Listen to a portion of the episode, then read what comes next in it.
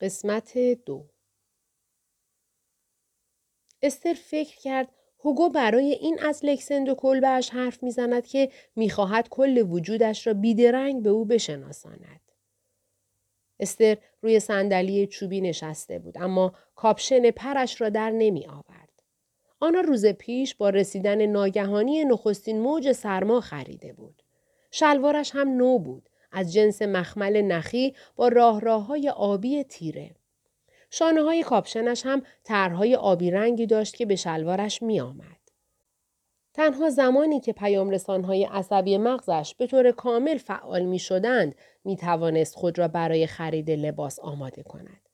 در غیر این صورت لباس خریدن را کاری بیش از حد معنی می دانست که فقط فرصتی را که برای انجام وظیفه داشت به هدر می‌داد. وظیفه خودخواسته رازگشایی از واقعیت هستی و یافتن سرراستترین بیان زبانی آن. تصور می‌کرد روزی چگونگی ارتباط چیزهای هستی را خواهد فهمید. اما تا آن روز حقیقتها را جز به جز می شناخت. هوگورسک به کاپشنش اشاره کرد و گفت خوب و قشنگ است و مثل کاپشنهای پر معمولی پف کرده نیست. استر دکمه کاپشنش را باز کرد تا گرمش نشود. اما فکر کرد اگر آن را در بیاورد حرکتش می تواند به این مفهوم باشد که خودش را دعوت کرده بماند. و چون این درست همان چیزی بود که می‌خواست می‌خواست تا ابد همانجا بماند نمی توانست راحت آن را در بیاورد. در آن لحظه نمی توانست تشخیص بدهد طبیعی این است که کاپشن زخیمش را توی ساختمان درآورد و مدتی کوتاه آنجا بماند. تقلید طبیعی بودن دشوارترین کار است. در طبیعی بودن نوعی بیخیالی تقلید نکردنی هست. ادا و اطوارهای زیادی به وضوح دیده می شوند و احمقانه به نظر می رسند. اما تلاش برای سرپوش نهادن بر احساسات این مزیت را دارد که ناظر نمی‌تواند با اطمینان بداند که در ذهنت چه میگذرد زندگی در مواقع حساس نوعی جهتگیری است بر مبنای شرم و افتخار و هنگامی که استراب دست می دهد از اینکه نشانه های قطعی به جا نگذاشته اید احساس سبکی می کنید. همیشه می توانید انکار کنید. در نیاوردن کاپشن و دست و پاچلفتی و بیقرار به نظر رسیدن مثل بیان یک حرف به چیزی دلالت نمی کند. در نهایت فقط می توانند نشانه چیزی باشند. استر نیلسون که خودش در حالت عادی شرم و افتخار را رد می کرد چون معتقد بود هر دوی اینها انسان را برده قضاوت دیگران می کنند حالا نشسته بود آنجا و فکر می کرد که کاپشنش را تا کجا می تواند باز کند تا دیگران متوجه نشوند که چقدر عاشق است. در مورد هوگو، آثارش، موقعیت و دستاوردهایش صحبت می کردند. هوگو کمی از زندگی او پرسید اما استر به سرعت گفتگو را به آثار او برگرداند. به صحنه اشاره کرد که او از مردم زیر باران در یک ایستگاه اتوبوس گرفته بود و طی سالها بارها آن را ساخته بود. چرا این درون مایه؟ و چرا تکرار؟ هوگو بلند شد دستهایش را برد بالا چند گام برداشت و کاغذ یادداشتی را از دیوار کند. استر قامت او را از پشت می‌دید و دوست داشت بجهد و در آغوشش بگیرد.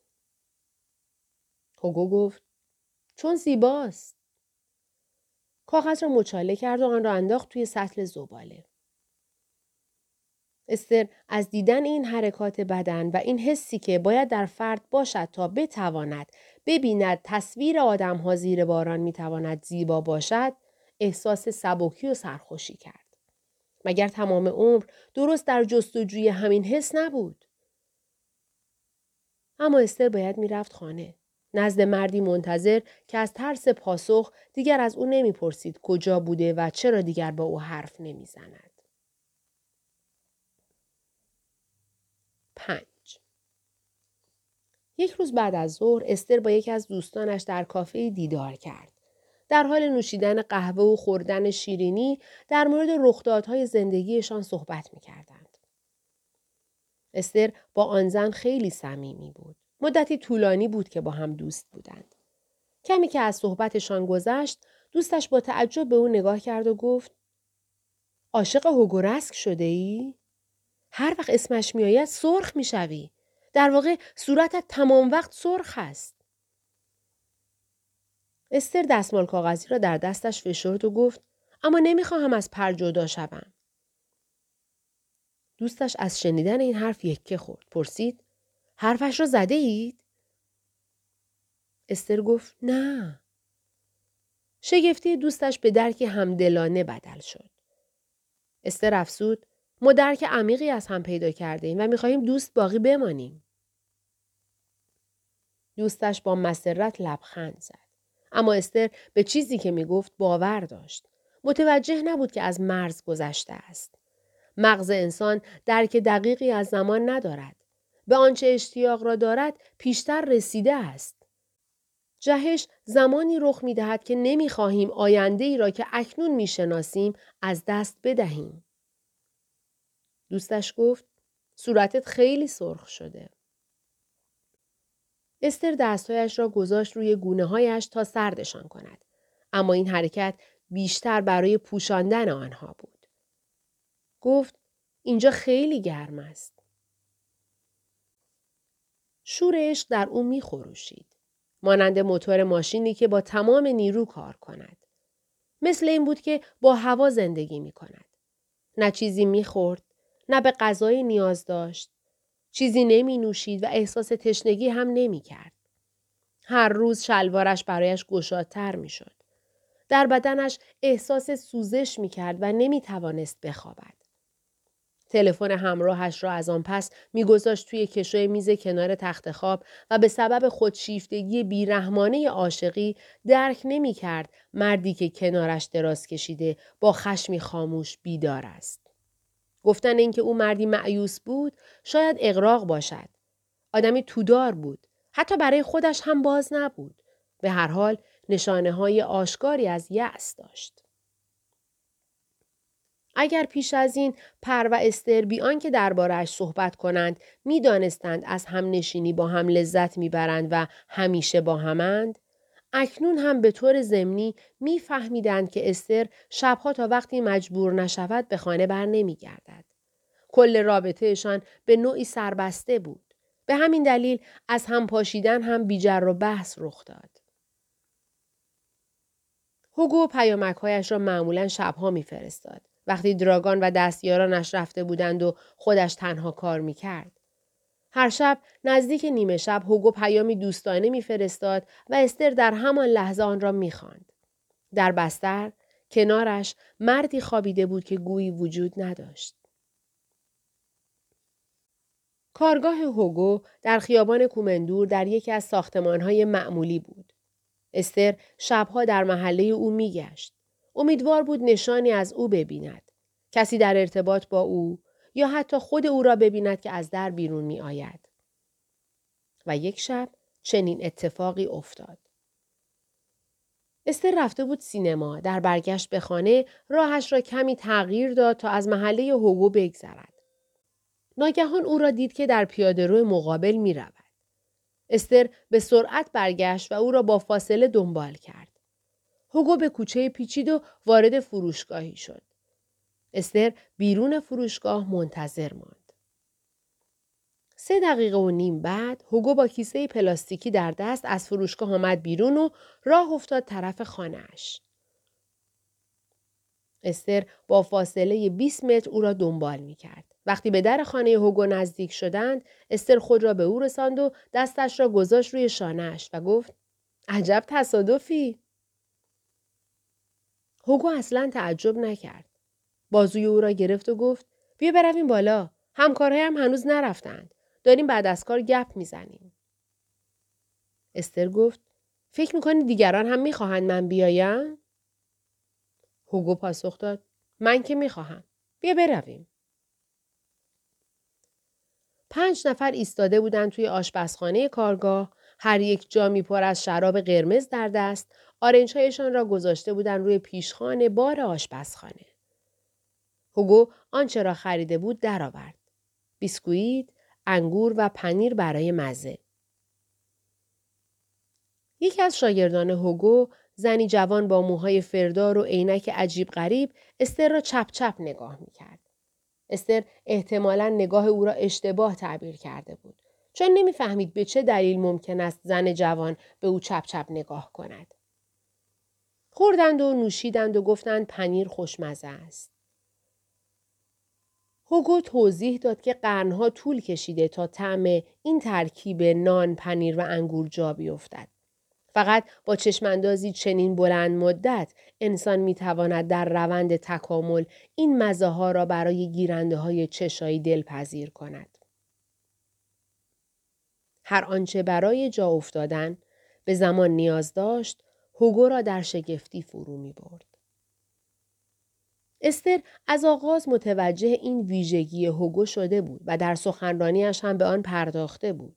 او که اجازه یافته بود کنار هوگو بایستد و همین جسم و جانش را به هم ریخته بود اکنون به پنیر مزه فکر می کرد و اینکه چگونه توانسته بود در رقابت و نبرد انواع گوناگون پنیرسازی برای مطبوع حس چشایی انسان شدن بر پنیرهای دیگر پیروز شود.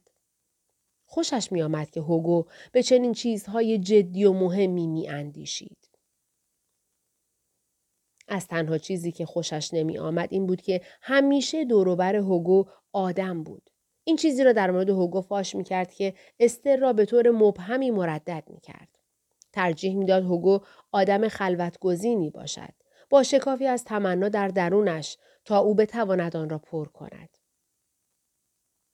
پیش از آنکه انسان دریابد احساسش او را به کجا خواهد برد با همه با هر کس در مورد معشوقش حرف می‌زند اما ناگهان آن را متوقف می کند. آنگاه یخ دیگر نازک و لغزنده شده است. متوجه می شود هر کلمه ممکن است عشقش را فاش کند. تظاهر به بیاعتنایی مثل تظاهر به عادی بودند که در واقع یک چیزند دشوار است. استر هنوز در چنین موقعیتی نبود و این وقتی معلوم شد که در یک میهمانی به سردبیر گاهنامه فلسفی قار برخورد. استر گاهی برای این گاهنامه مقاله می نوشت. وقتی داشت با او در مورد موضوعی دیگر صحبت می کرد، بی مقدمه گفتگو را کشان به هوگورسک. سردبیر با او هم نظر بود که هوگو هنرمندی است بی همتا و جالب. همان لحظه انگار فکری به ذهنش رسید. گفت دارند مطالب تکمیلی این شماره گاهنامه را تهیه می کنند که موضوعش ایثار و وظیفه است. و در پی یافتن مطلبی که هم نظرهای مطرح شده را جمع جور کند و هم بتواند برای خوانندگان گیرا باشد. سردبیر تا آن زمان نتوانسته بود مطلب مناسبی پیدا کند.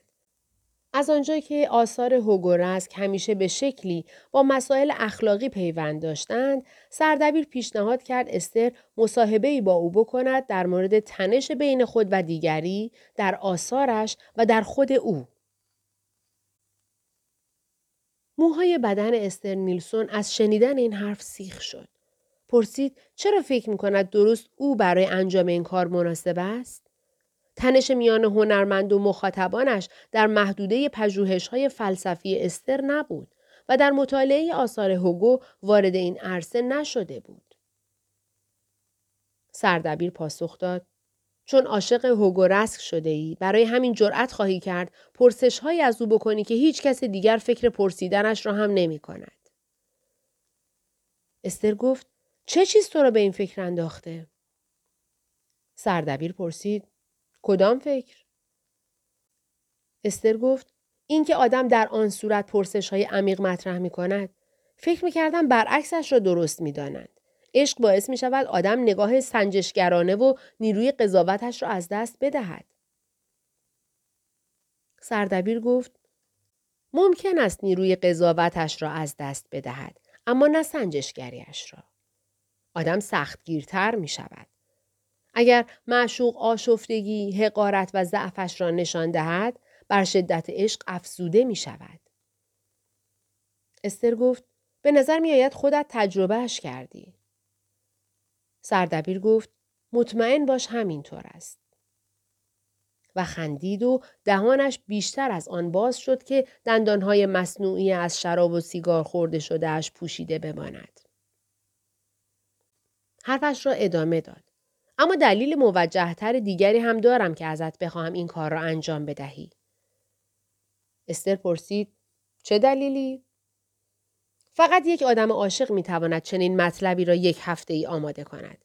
بیشتر از این وقت نداریم. چی باعث شد فکر کنی عاشق شدم؟ در چهرت می بینم.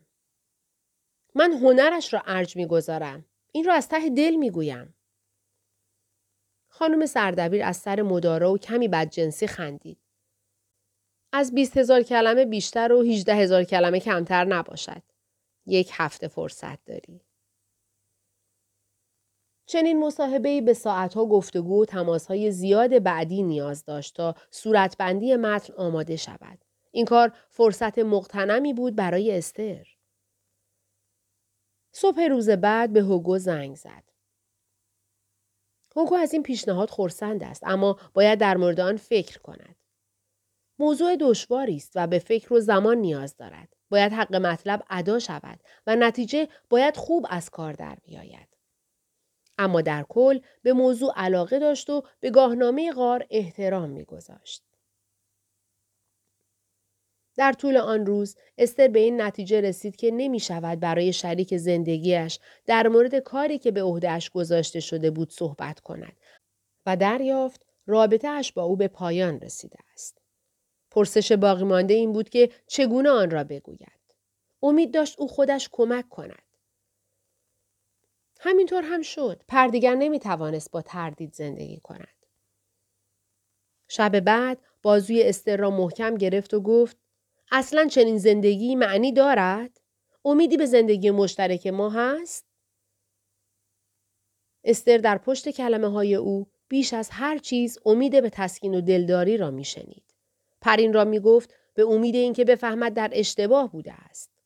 در وجود کسی که می‌خواهد زندگی مشترک را ترک کند نوعی مقاومت هست. ترس از ناشناخته ها و از بگو مگو کردن و ترس از پشیمانی. کسی که نمی‌خواهد ترکش کنند از این مقاومت استفاده می کند. اما برای اینکه چنین کند باید صداقت و خواست روشنی را کنار بگذارد. آنچه درونش میگذشت باید ناگفته باقی میماند. کسی که نمی‌خواهد ترکش کنند باید حق تغییر را به کسی واگذار کند که می‌خواهد برود. فقط در آن صورت می‌تواند کسی را حفظ کند که نمی‌خواهد با او باشد. از این روز که بیشتر وقتها میان زوجها سکوت حاکم است. استر فکر کرد نباید و نمی شود دردش را کاهش دهم و مشکل خودم را نادیده بگیرم. ممکن نیست. گفت نه معنی ندارد. پر پرسید پس زندگی مشترکمان تمام است؟ استر گفت بله. پر گفت پس فردا از اینجا برو. استر گفت جایی ندارم. پر گفت فردا وقتی از کار برمیگردم نباید اینجا باشی. صبح روز بعد استر رفت خانه مادرش. مادرش آنچه را که لازم بود پرسید و زیاد کنجکاوی نکرد. گفت استر تا وقتی بخواهد می‌تواند نزد او بماند. وقتی صبح روز بعد بیدار شد هیچ دلتنگی و اندوهی نداشت. فقط احساس آزادی می کرد. نمی توان وانمود کرد احساس سرخوشی وجود ندارد. می‌گویند قطع رابطه همیشه سنگین است. اما کسی که عاشق کس دیگری است به طور واقعی غمگین نیست. آدم ممکن است احساس گناه کند و از تنگنای پیش رو به حراست و در رنج آن کس که ترک شده شریک باشد. اما عاشقی تام و تمام است. حتی تمامیت خواه است. همه کارها و فکرهای انسان را در بر می گیرد. از این رو نیروی ویرانگر آن پوشیده می ماند. استر برای دیدار و مصاحبه با هوگو یک شنبه آینده ساعت یک قرار گذاشت.